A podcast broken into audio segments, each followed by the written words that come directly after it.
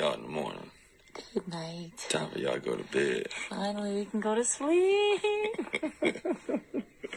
See y'all in the morning.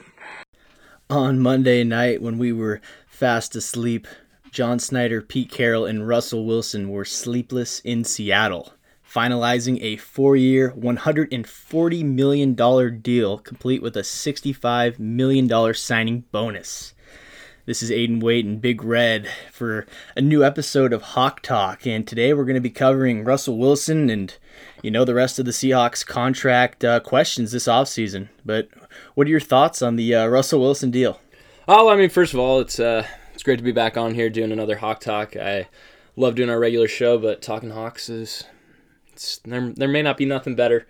Um, so right off the bat, I think the initial reaction is all right it's taken care of. We we got it done regardless of what it was whether we paid him 35 or 45 it was going to kind of be hey we got it done. We have our franchise qb for the next four years. Um, honestly i'm pretty pleased with it and i think the way that it breaks down is ultimately going to really you're not going to help the cap at 35 million, but down the line, the Seahawks are going to be in great shape because of the way that this deal was structured. Um, as you mentioned, uh, Russell, John, Pete, Mark Rodgers, Russell's representative, sleepless in Seattle, literally staying right up to the end of that deadline. Um, I heard that it was at 11:30. Um, John Schneider presented the final offer to Mark Rodgers, and about an hour later, uh, the deal was agreed upon at 12:30. And of course, at 12:45 a.m., we were witnessed, or we witnessed the cringiest thing I've ever seen our robotic quarterback do. Um, as DJ Fluker couldn't say without laughing, uh, "Go Hawks!" uh, pretty wild. Um, but yeah, overall, I'm happy to get the deal done. Yeah, yeah, definitely happy to see Russell back. I, it, it was kind of a, a big question mark whether Russell wanted to be in Seattle. And me and you had a lot of conversation about, you know, trade scenarios if that was the case. And honestly, it got to the point where I was kind of under the belief that Russell Wilson might not want to be here with the deadline and not really saying anything. The comments he made about uh, the Seahawks might not let me go. Just a, lo- a lot of questions, you know, and I this is best case scenario for me. I think that if we let Russell walk, that's uh it's it's a couple years without playoff berths and with Russell Wilson, I'm pretty confident that we get back to the playoffs next year. So, definitely happy about the deal. I like the way that they structured it. I think that it was pretty ingenious what what John Schneider was able to do and I think that ultimately it gives us enough room to work and enough room to get, you know, some other guys back that we need if we're to really, you know, take that next step as a team. Yeah, absolutely. And and I think that this is as you mentioned, you and I had lots of talks about whether or not Russell wanted to be here. I mean, uh, you and I almost got more like overly excited of this like perfect futuristic scenario where we traded Russ for three first round picks or whatever ridiculous price he deserves, and we turn it into the next Patrick Mahomes and this super franchise. And that was obviously best case scenario, and I had him signing the deal was best thing for the franchise. As you mentioned, had we traded him, whether or not we did take the next Patrick Mahomes, we would still be kind of wallowing in the development of a younger quarterback. And maybe the gamble pays off, but you never know. So when you have a future Hall of Fame quarterback in on your roster under contract, you you maintain him and that's it, it seems like from the aftermath of the negotiations that's exactly what russell wilson wanted the entire time uh, and it's exactly what john schneider and the seahawks wanted the entire time and it, it, it, it became pretty apparent to me after after the fact um, listening to post-game interviews with john and reporters and with russ that russell wilson was really kind of just at the the leeway of his agent uh, his agent absolutely looked at Russ and said, Hey, I know you're not the kind of guy that is going to go out and kind of stir up dust, kick up rumors to try and pressure the Seahawks. But bear with me. Don't say anything. Be vague. When people ask you, don't confirm, deny anything like that. And so that's why we didn't see a Russell Wilson just go out and completely deny the Giants rumors and all that, which seemed, based on everything he said since, to have really no base other than speculation. And I, I think the fact that they were able to get the deal done in their deadline and that John Schneider absolutely didn't view the deadline as like a power play. He was just like, "Great, this is a deadline to get it done. Let's do it." And they did it. And they paid him 35 million. From what I understand, they've never had any intention of ever wanting to be on the franchise tag for Russ. And they were really to they were prepared to pay him that highest value all, from from the very beginning, it was just a matter of hammering out specific details, and like Aiden said, those those specific details do lead to our roster having more flexibility in signing players that are going to build a championship contender. I wouldn't exactly say looking at our team right now, with a few question marks still there, and Frank, uh, future extension to Bobby, and then kind of the lack of adding secondary or defensive end help. I wouldn't say we're a championship roster right now. We're absolutely still in contention for a playoff berth. You we you said that as soon as we got Russell back, we're a playoff team again, basically. Um, but lots of room to make improvements. And I mean, I, I guess my my moving on question here for you, Aiden, is because this deal was so massive. Uh, is there is there going to be ramifications for the roster on as a whole? Yeah, yeah, definitely. Well, with with Russell's contract, um, it's looking like it's going to take about eighteen percent of the cap. But I mean, the Seahawks going into that's still a small amount, right? I mean, you, right. When you consider a hundred and eighty-eight million dollar cap, 18 percent is not a ton. And uh, the Seahawks going into what is it, twenty twenty, have the second lowest payroll. Twenty twenty and 2021, they have the least committed cap space uh, behind only the Chargers. Right. So there's, I mean, there's still a lot of flexibility there. You, you don't have, you know, the high paid secondary that we had uh, a few years back, where you had because I mean, in, in, that scenario, it would have been a little different, Absolutely. right? Because you would have had to pick and choose who you want to sign. So a lot more guys at that point. We're freaking out here about three guys, right? Three dudes. Yes, they're dudes that are going to command massive, massive amounts of money at the top of their position but three dudes as opposed to when we had to do this five six years ago and we signed what like eight dudes yeah like the whole lob cliff michael kj bobby again like the us freaking out at three players the more we look into it, seems way more overblown yeah i agree and as john schneider said yeah it's it's going to be hard to get those other deals done in reference to Clark and Wagner because, of course, that is a lot of money, especially with the pass rusher market and the linebacker market really spiking this uh, this offseason. So, you know, I, I still think that we got the room to uh, get it done, but I would say of those two, Frank Clark probably the more likely person to uh, possibly move on, be traded. I think that the Seahawks are going to retain Bobby Wagner. I think John Schneider alluded to that a little bit in that um, post signing interview with Russell. He mentioned Bobby a lot. Yeah, Pete and Bobby both sounded really optimistic that a deal was going to get done. And right. I think that's, at least to me, that's kind of how it's been the whole way. Even if even if we let Russ go, I to me it was like, well, we're still going to sign Bobby. I, Bobby's 29 years old and the best linebacker in football. Yeah.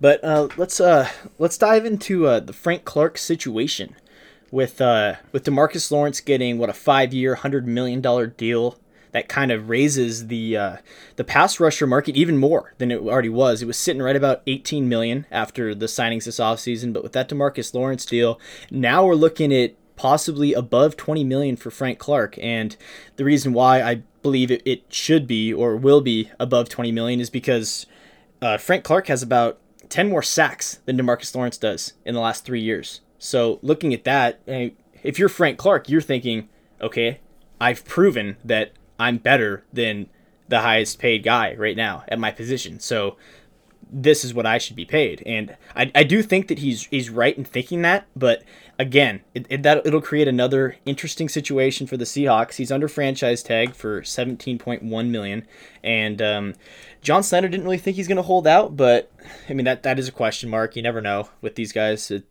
m- money talks, and when the money's not there, I mean it, it's up to them, and that, that's kind of been the uh, the trend in the NFL. Yeah, absolutely. And I think the Seahawks are hurt a little bit by massive jumps in value in terms of cap for some of these positions. I mean, CJ Mosley jumping up in contract value, that wasn't really expected at all. And then to 20, 21 million is now the premium for an edge rusher. That's what we were paying our elite quarterbacks five years ago. Five years ago, you were paying an elite quarterback ex- like exactly what Frank Clark wants now.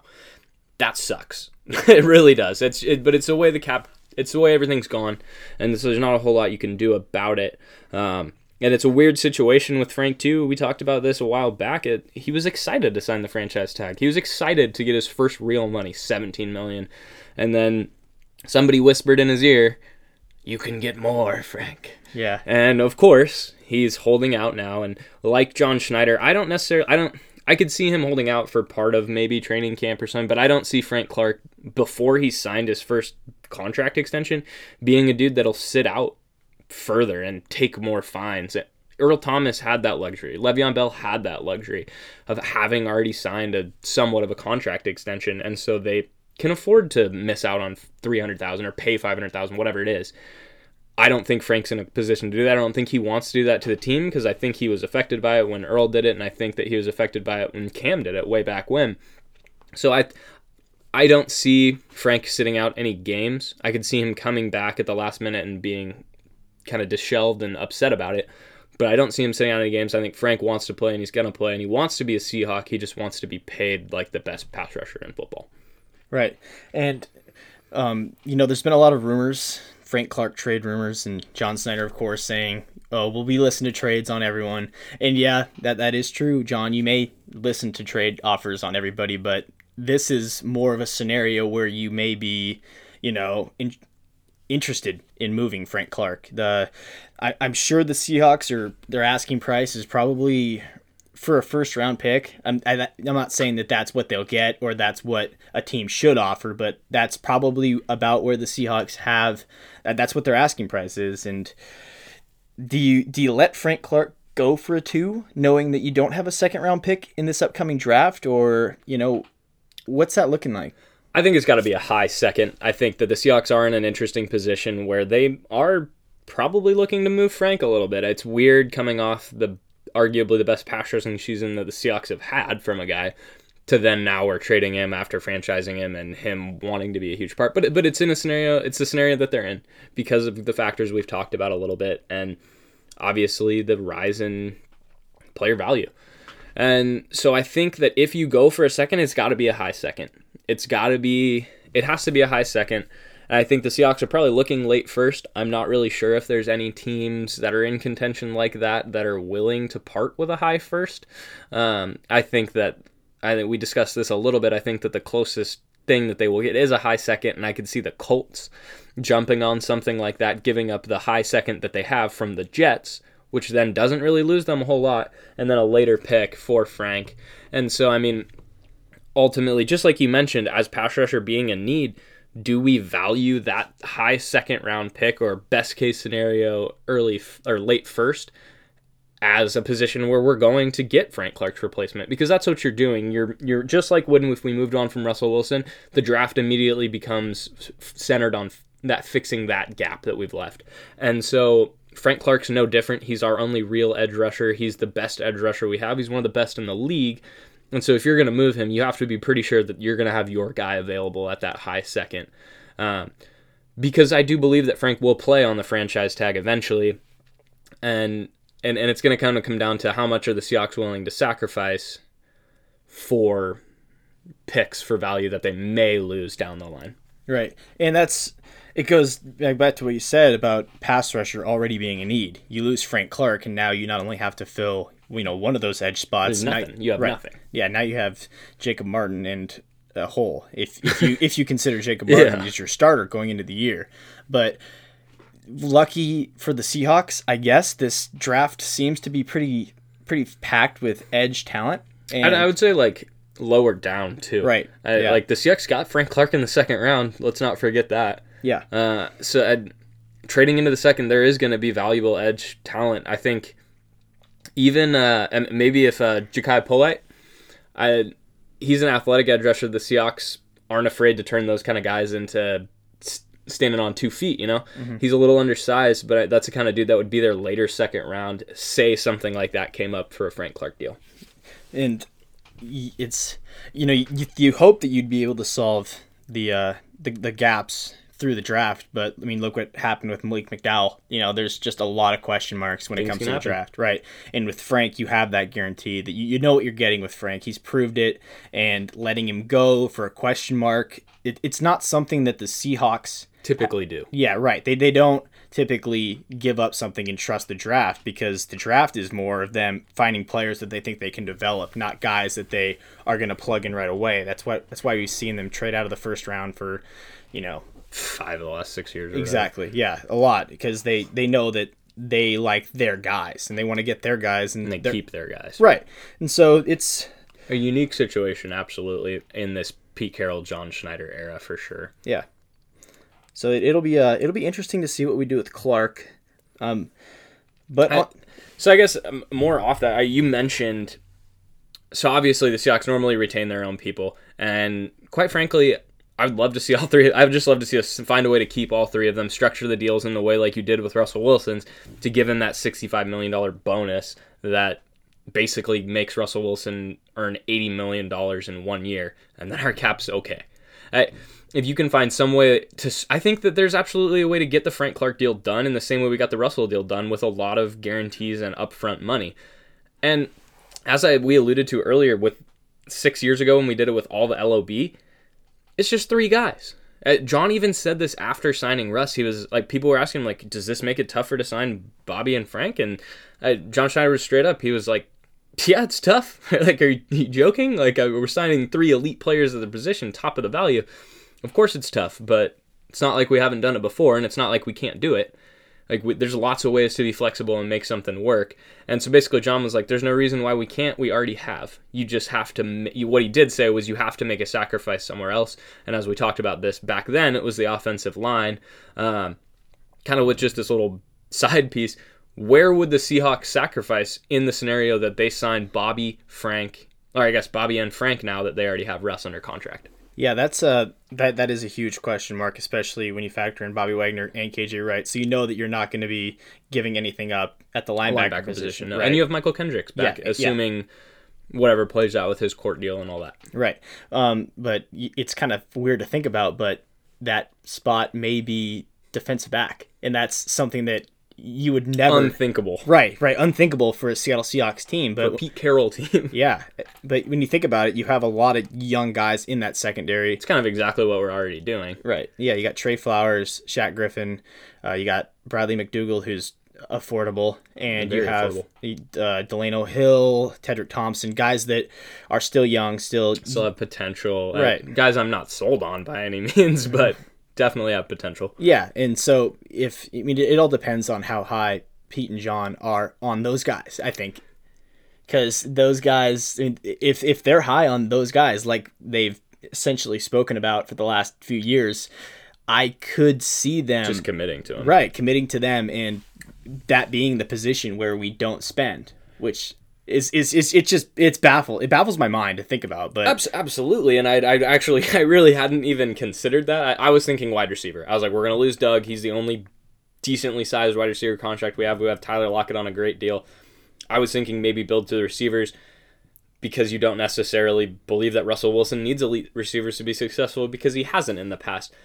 But with that in mind, that's literally already what the Seahawks are doing, and by not signing any veteran free agent safeties, which we kind of like maligned early, and they were like, "Come on, like, Just- like, get one." something." Like, Yeah. the, these dudes are signing like, but no, it's exactly that might exactly be what they're doing, and then they're gonna address it in the draft. yep. And if you keep all three of those guys, then you still have an you still have elite talent at D line, and and you couple it, keeping Frank Clark turns our trajectories around a lot in my opinion because you get Frank Clark and um, Jarran Reed. Yep. Two elite guys, and then we're and we'll have. I know we don't have a ton of picks, but there's still going to be opportunities to address the pass rush if we need.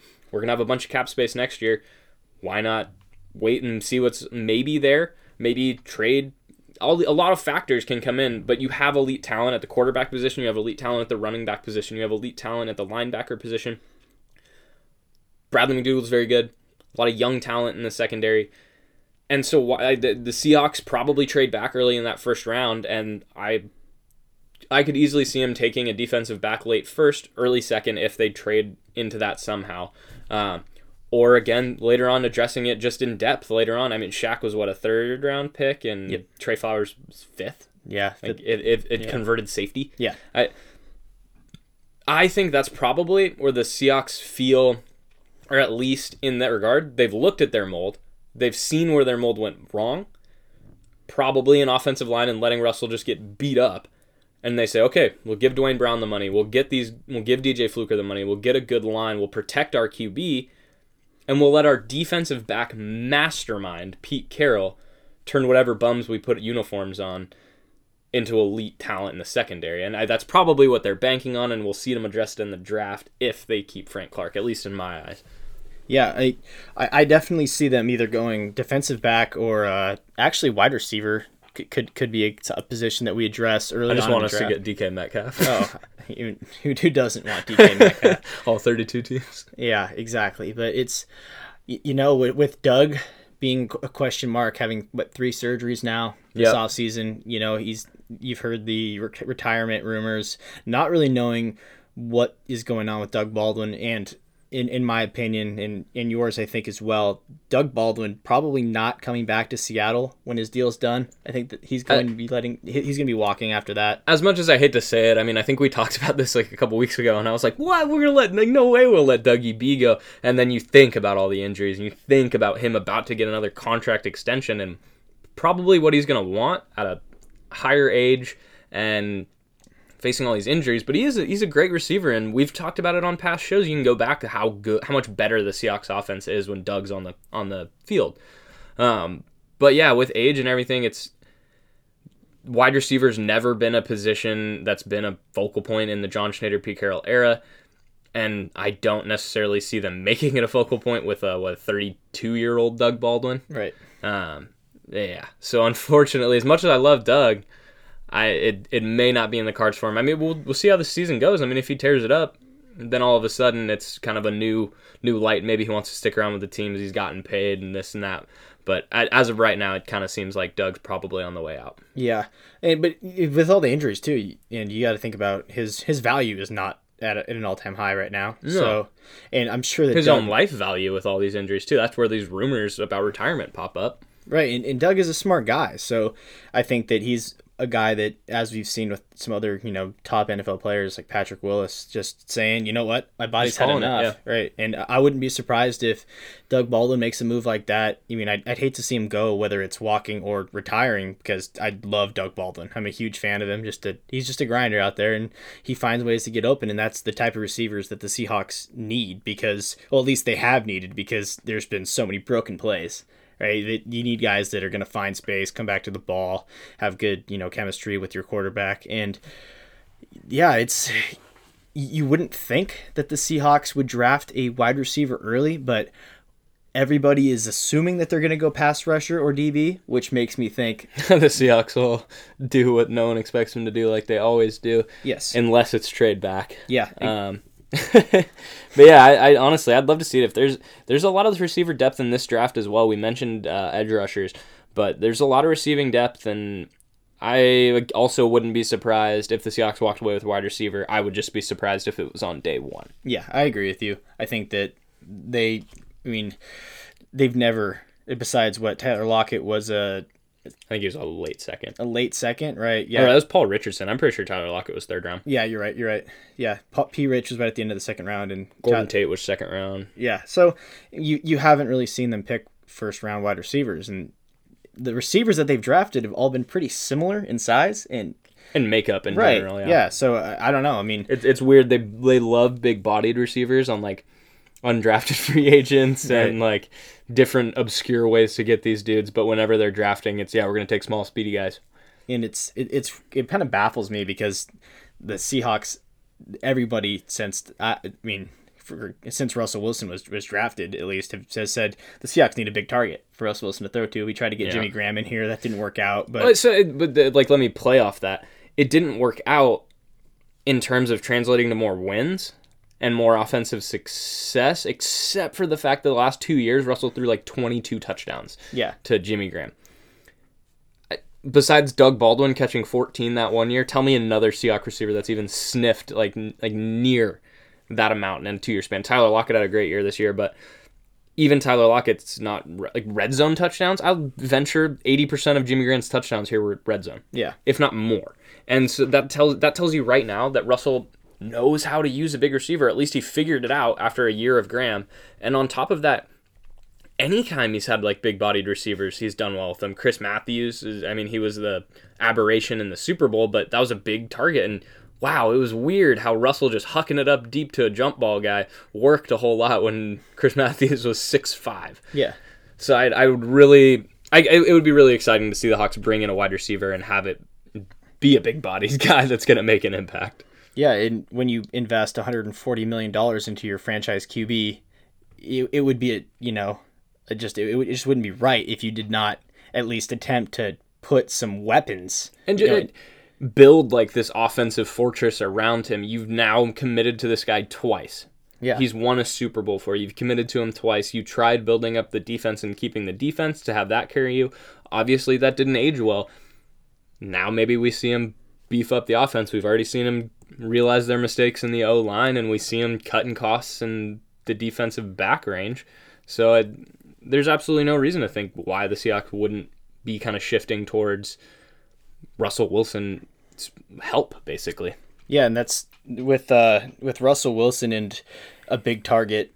I feel like the Seahawks offense now turns from a uh, just a, a running machine into almost a two-headed monster. And that's and then that would be, you know, best case scenario. You have a passing game that people have to commit to, and then you're able to, you know, just just destroy them up front because you have a bunch of mauling run blockers. So it would be it would be awesome. I think that that would be really cool to see the Seahawks actually focus on offense for once and just let their their youth and you know their their young unproven defensive backs kind of find their own and you know maybe maybe give up a little bit more points but but score a hell of a lot more you know Yeah. Well, it's it's funny you said that after we had the highest scoring offense in season like Seahawks history.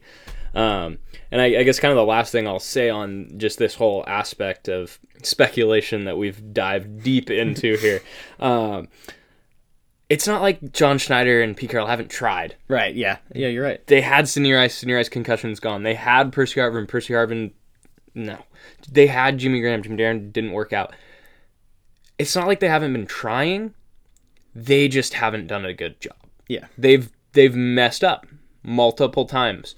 And so from that maybe they this this is where they learn. This is where they instead of looking out for a gadget receiver that's going to change the game like Percy Harvin or instead of looking for a tight end that which I think our tight end class as Young's is actually is going to be pretty good moving forward with development but instead of a tight end that's a superhuman athlete that was a freak on the on one of the best offenses in NFL history with the Saints and one of the best most efficient quarterbacks in the world.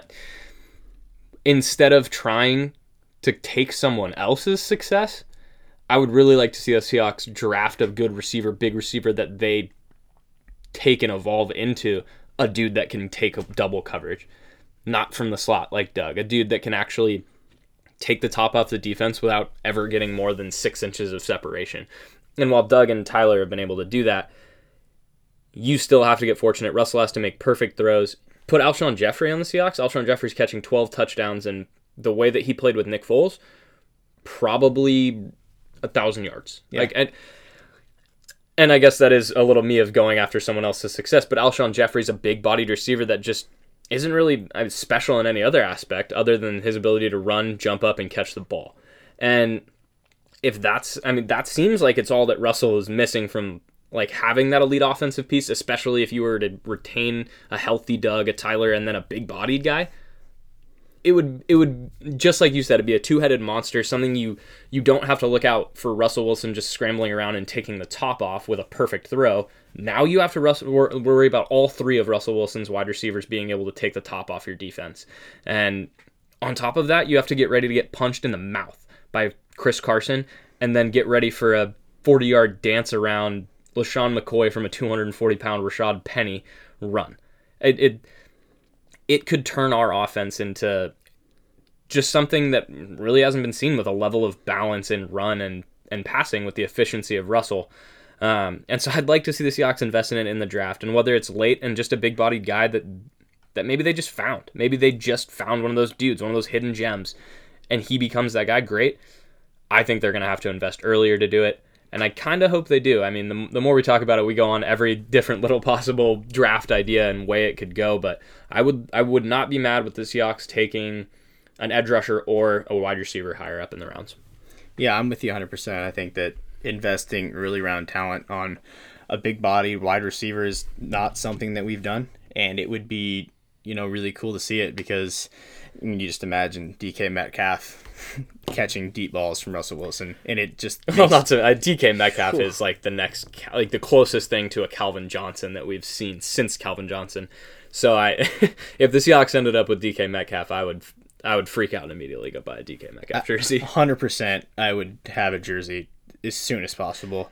I'm are absolutely on the DK Metcalf bandwagon, and I just mm, I've been having dreams of Russell Wilson throwing touchdown passes to him over two defenders. But I mean, it'd be like adding Julio Jones, um, or I just in general, just an elite receiver. I mean, it, like as we kind of transition here into from the off season to the regular season, I talk about another offense.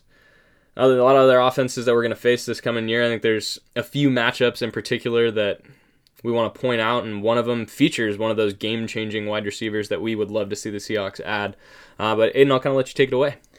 Yeah, so uh, I mean, me and you were pretty spot on with our, you know, big matchups that we're excited for this upcoming season, and uh, the first one coming uh, with the Saints, Week Three at home. Uh, the Saints, you know, just uh, just missed a Super Bowl berth. Just got robbed of a Yeah. Super Bowl berth. big uh you know with the big controversial call i think that the saints come back hungry i think that they come back better and i think that drew brees and michael thomas are gonna put up big time numbers this year once again and that, Against our secondary? I, don't- I don't know Yes. about our secondary i mean you'd hope not i mean i would ex- Hopefully, we keep Frank and then uh, we can put a little pressure on Drew Brees. right i mean drew brees did not look too hot under pressure at the end of that uh nfc championship game He did not, but Michael Thomas is a freak. I, I, I, think he's one of the best wide receivers in the league now. I agree with you, and I mean, it's that'll be an early test week three against the Saints, and I think that that's cool that we're going to face a high-powered offense week three. It'll really it'll really show us where we are at as as a defense because Absolutely. a lot of question marks with the young secondary, how guys are going to fit in. Uh, Akeem King coming in as the nickel. Assu- I mean, assuming that's what John and Pete have been saying. So it'll be interesting. Hopefully, Shaq Griffin's able to take that next step, and I think Finally. yeah, I think week three will be a big telltale sign on how the defense is going to look for Yeah. next season. Absolutely, and I mean, I you kind of mentioned they're a Super Bowl caliber team. They almost made it last year. Uh, I, in my notes, I have written down tone setting game, and it's that's what it is. We're facing a high powered offense week three right off the bat, and I mean we kind of excluded divisional games for this just because divisional games are always exciting. Um, but this is the best team that we're going to see outside of the Rams this year, probably. I mean, obviously, we have to wait and see how the season pans out. I mean, some teams could roll around and be way better than we're expecting. But when you look at the schedule, this is probably the best team outside of the Rams that we're going to play. It's at home. We established ourselves as a comeback turnaround team that made the playoffs last year. We kept our guys. We did whatever we're going to do in the draft and up to that. This is where we set the tone for this is this is either going to be just another playoff year where we maybe lose or we squeak out a tight win or we do what we did to the Saints back when we won the Super Bowl and boat race them Yeah, and set the tone for like, hey, this isn't just an okay defense and a running team. This is an elite offensive and defensive team that's going to take it to you, and hopefully we benefit from home. And I mean, I I don't particularly see a blowout. Um, I think the Seahawks would have to have a lot of things go right through this draft and upcoming process for something like that. But I do see the Seahawks taking this game and in kind of substantial fashion where maybe it's it's not going to be a comeback. I, I see the Seahawks doing like just kind of controlling the game with their running game, and they do exactly what they did last year, where they get up a couple scores and kind of punch the Saints in the mouth and say, "Get back up, or you just lost to us," basically. And I, I mean, you got to always be excited for those kind of games, and especially when they're two elite teams and two elite quarterbacks. A matchup of Russell Wilson and Drew Brees, the two five foot eleveners balling out and taking the league by storm. Uh, it's definitely going to be a fun one to watch. yeah.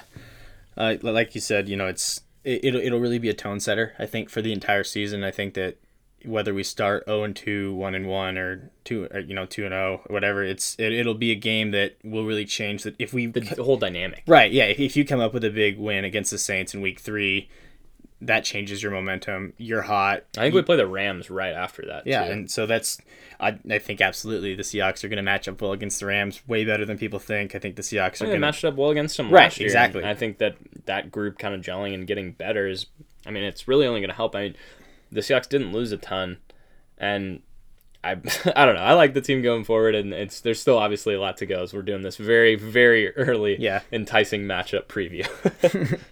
But uh, what's another matchup we're uh, we're looking at is is Week Six at Cleveland against the Browns. You know the new face Browns brought in OBJ.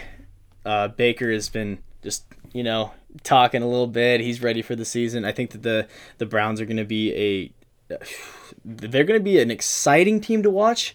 You would hope I mean, you, you hope that they're able to take that next step, not against the Seahawks, of course, but you hope that as a whole the Browns take that next step and really you know use all those young pieces that they have to to really become you know something because uh, you know I'm a, I'm rooting for Cleveland. I, I think that it's it's I think it- everybody's rooting for Cleveland. I mean, to be as bad as you were for that long, to have jokes of jerseys that are 40 quarterback names long, I think everybody's pulling for Cleveland. Yeah, and I, and I think that the Seahawks that'll be a cool matchup because Russell Wilson, Baker Mayfield, both s- similar in play style, not necessarily in um, off the field or on the field behavior, but Yeah, They're similar in playstyle and size. And, right, yeah, it'll be I mean, Baker Mayfield's high draft position can easily be attributed to Russ's success. Yep. Just like Russ's Russ even going in the third was probably attributed to hey Drew Brees did it. This guy's not that far off. So I mean it's a little at least in that regard, the, the quarterback matchups, it's completely a gauntlet game. I mean, it's is Russell Wilson going to come in, punch this rookie quarterback down, and say, "Hey, I'm still the dude," uh, or is Baker going to kind of try and take the reins as his Cleveland Brown team tries to take the league by storm, basically after finishing eight seven and one last year? but definitely a, a cool matchup. I think that'll be a a really fun one to watch. Super exciting.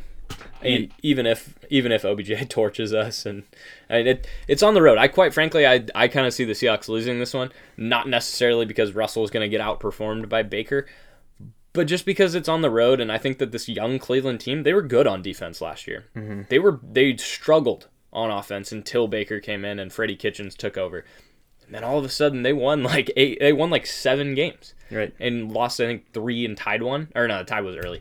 They lost they lost three or four in like the second half, and at, it's it, at the very least it's going to be an exciting matchup, and I think we still got to kind of wait and see how the Seahawks offensive identity is going to unfold as we see if they really if they're going to stay committed to this run it 60 times a game or are they going to open it up a little more for Russ and see that uh, maybe he can do maybe he can be just as efficient with some more volume which I think that he can. Yeah, I know. I'm I'm pumped to watch Seahawks take on the Browns. That'll be it'll be it'll be crazy. It, it, I think that it, it'll be a low scoring event. I have I have a weird feeling that, that that this one is going to be a a low scoring affair. a typical an old style Seahawks Yeah. game. Yeah. I, I could see it. I don't necessarily I I don't necessarily see it happening.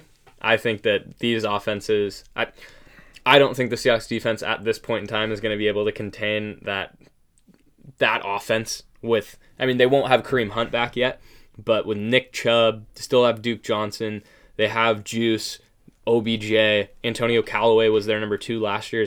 Tons of talent, but struggled with drops. Maybe he kicks around. And Njoku, mm-hmm. that is a ton of offensive talent and a quarterback that a lot of people believe, myself included, is preparing to enter the upper echelon of quarterbacks. I mean, obviously he's still young, but I mean it's it, it's exciting and it's going to be a high-powered offense, and I think that's where the Browns are going to really kind of try and take it to this younger Seahawks defense. But I, in that same breath, I think that's where Russ and the new offense keep up with him. And if the Seahawks win, I see him pulling out kind of almost not necessarily as crazy as the Texans game a couple years back, but some higher scoring 31 27 affair, 28, and it's on a field goal. Okay, that I, I'd like to see a shootout in Cleveland. That that'd be fun. I, I, I- you know, that's what I'm shooting for at Yeah. this point. I, on the road, I'm not gonna hurt our defense for getting torched by somebody with that many weapons. And uh, either way, it's gonna be a really fun game to watch. unless of course Cleveland comes out and totally Cleveland's it and sucks this year. Well, if uh, if the Seahawks do take the L as you are predicting in Week Six, uh, Week Seven is our third matchup that we are excited to see, and that's the Ravens at at home in Seattle, and the return of our old friend Earl Thomas. Something that is definitely going to be anticipated by people who love Earl Thomas as well as people who who absolutely hate him now. And I think that the Seahawks fan community is very divided at this point in time. Uh, you know, Earl came out after the fact and said that he sees himself signing a, uh, a re- like a retirement contract, you know, like a one day deal to retire as a Seahawk because he he's and, and I thought that was kind of a surprise, you know. It was definitely a surprise. I mean, I really appreciated it, but it was not what I thought that his thoughts leaving this franchise was at all. Right. And it'll be a, an interesting matchup regardless of the Earl Thomas thing because you have Lamar Jackson taking over. He, he has all the reins. He is their quarterback going into the year. And I'm, you know, I, I'm curious to see how the league will adjust to Lamar Jackson because a lot of his success was just because he was, you know, I mean, he was doing things that people just weren't doing. And weren't expecting. He's a Right. gadget quarterback that benefited from the Ravens running it 40 times in a variety of different ways. But at the same time, I don't. I, I I like Lamar personally. I know uh, some some people I know don't like Lamar. They don't think he's going to ever develop into a passer. I hope he does, and I think that with an off season, I hope with an off season of work, he's developed his passing chops a little more because I think the Ravens can still run the same style of offense. You just have to let Lamar throw it 30 times a game instead of 25, Right. instead of 22. Like, and I, I, I could see that happening. I could see with the weapons around him now. Have Mark Ingram. Um, they have a good offensive line. They're ground and pound. I, it's, I mean, I talk ground and pound. They're a mirror image of the Seahawks. Basically, those two teams ran the ball for the most yards and most times the second half of the season, and Seahawks all season.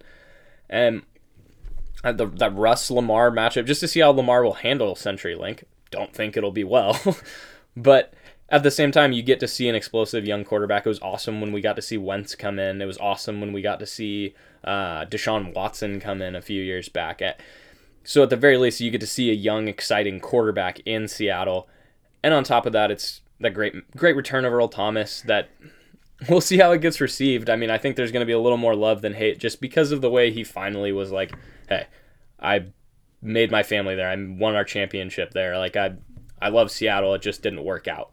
Which is the way I'm just going to view it because I do like Earl. We talk about all the time. Earl's like one of our favorite players here, and it just it sucked that it ended that way. But it'll be good to see him again. Um, hopefully not picking off Russell Wilson. That would be a sight I really do not want to see. Um, but at the very least, it's going to be an awesome defensive battle. Um, and hopefully the Seahawks punish Lamar. Yeah, I don't. Uh, you know, I don't. I think the Seahawks come away with a win in this game. I don't think there's. I don't think there's I, Yeah. even right now. I, these are all early predictions. My Browns prediction could look stupid when we. I, I'll change it probably before the game, but I think the Seahawks are a better team on paper than the Ravens, and I think that they're just a team that does exactly what. Like I, I feel like the Ravens essentially copied the Seahawks halfway last year, and we're like, "Hey, we got a running quarterback. We could do this. We could do a little more." I feel like the Seahawks do that, but better. Yeah, I, I, th- I agree with you. I think that the Ravens have taken you know stuff from the Seahawks for, for years now. You've seen guys go from Seattle to Baltimore and have success, like uh, Justin Forsett, um, uh, Alex Collins. Alex Collins. Yeah, guy that was a seventh round pick, late round fine for the Seahawks, but just you know didn't, Alex Collins is always good. He- Like he always Right. made plays here, but that dude fumbled like every other carry, and it was like that sucks that he picked up eight yards and then lost the ball. Yeah, but he was he was a guy that yeah, you're like like you said he he had you know minus the fumbles he was he was a good player here. Yeah. but uh, just didn't really fit. You know, Mm-hmm. he, he, he didn't really have a, a spot where he could really get into a groove in Yeah. our offense, so let him go. But yeah, I think that the Seahawks come away with a win here in Week Seven. I think that, that we match up well on paper. Um, the uh, Suggs and Smith being off the Baltimore Ravens D line does not help them. C.J. Mosley being gone doesn't help them. I think that they, with Earl Thomas, got better in the secondary. I think that they, they do have a good secondary, And your secondary gets worse when your pass rush gets worse. I mean, Right. we saw it whenever the Seahawks would miss Michael Bennett or Cliff Avril for injury. The pass rush would suffer, and then weird the Seahawks the Seahawks would give up yards in the Super Bowl even Mm-hmm. against Tom Brady. We're dominating Tom Brady for three straight quarters. Cliff Avril went out. He throws for like 300 yards and the comeback in the fourth. And so I, pass rush is huge. And while Earl Thomas is the best center fielder and best safety in football, we've seen it right in front of our eyes that sacrificing pass rush doesn't make up. You, can't make up for losing pass rush with an with one or with one elite secondary guy because that's really all Baltimore has in terms of like elite elite talent. Right. You got Tony Jefferson as the strong safety, and he he, he looked okay last year. Good. I I, I got better. Bradley McDougald kind of level. I, mean, I honestly would say Bradley's a little better just because of his versatility. Yep. But Tony Jefferson's right around there. He's a good player Yeah. that you like to have on your team, but he's not upper echelon. Exactly. I think that not having pass rush will ultimately hurt Baltimore. I think that Russ, Big time, Russell, will- especially on the road. yeah, I I, th- I think that Russell dominates the Ravens that game. I think that it's you know kind of a I think it's, I I could see slug it out early, and then I could see the Seahawks pulling away at the over. end. Yeah, but d- definitely a cool matchup because of the Earl Thomas factor. I love you, Earl. I miss you every day, We'll miss you forever, Earl, until you sign your one day retiring contract, my brother. and then I will miss you again after that one day.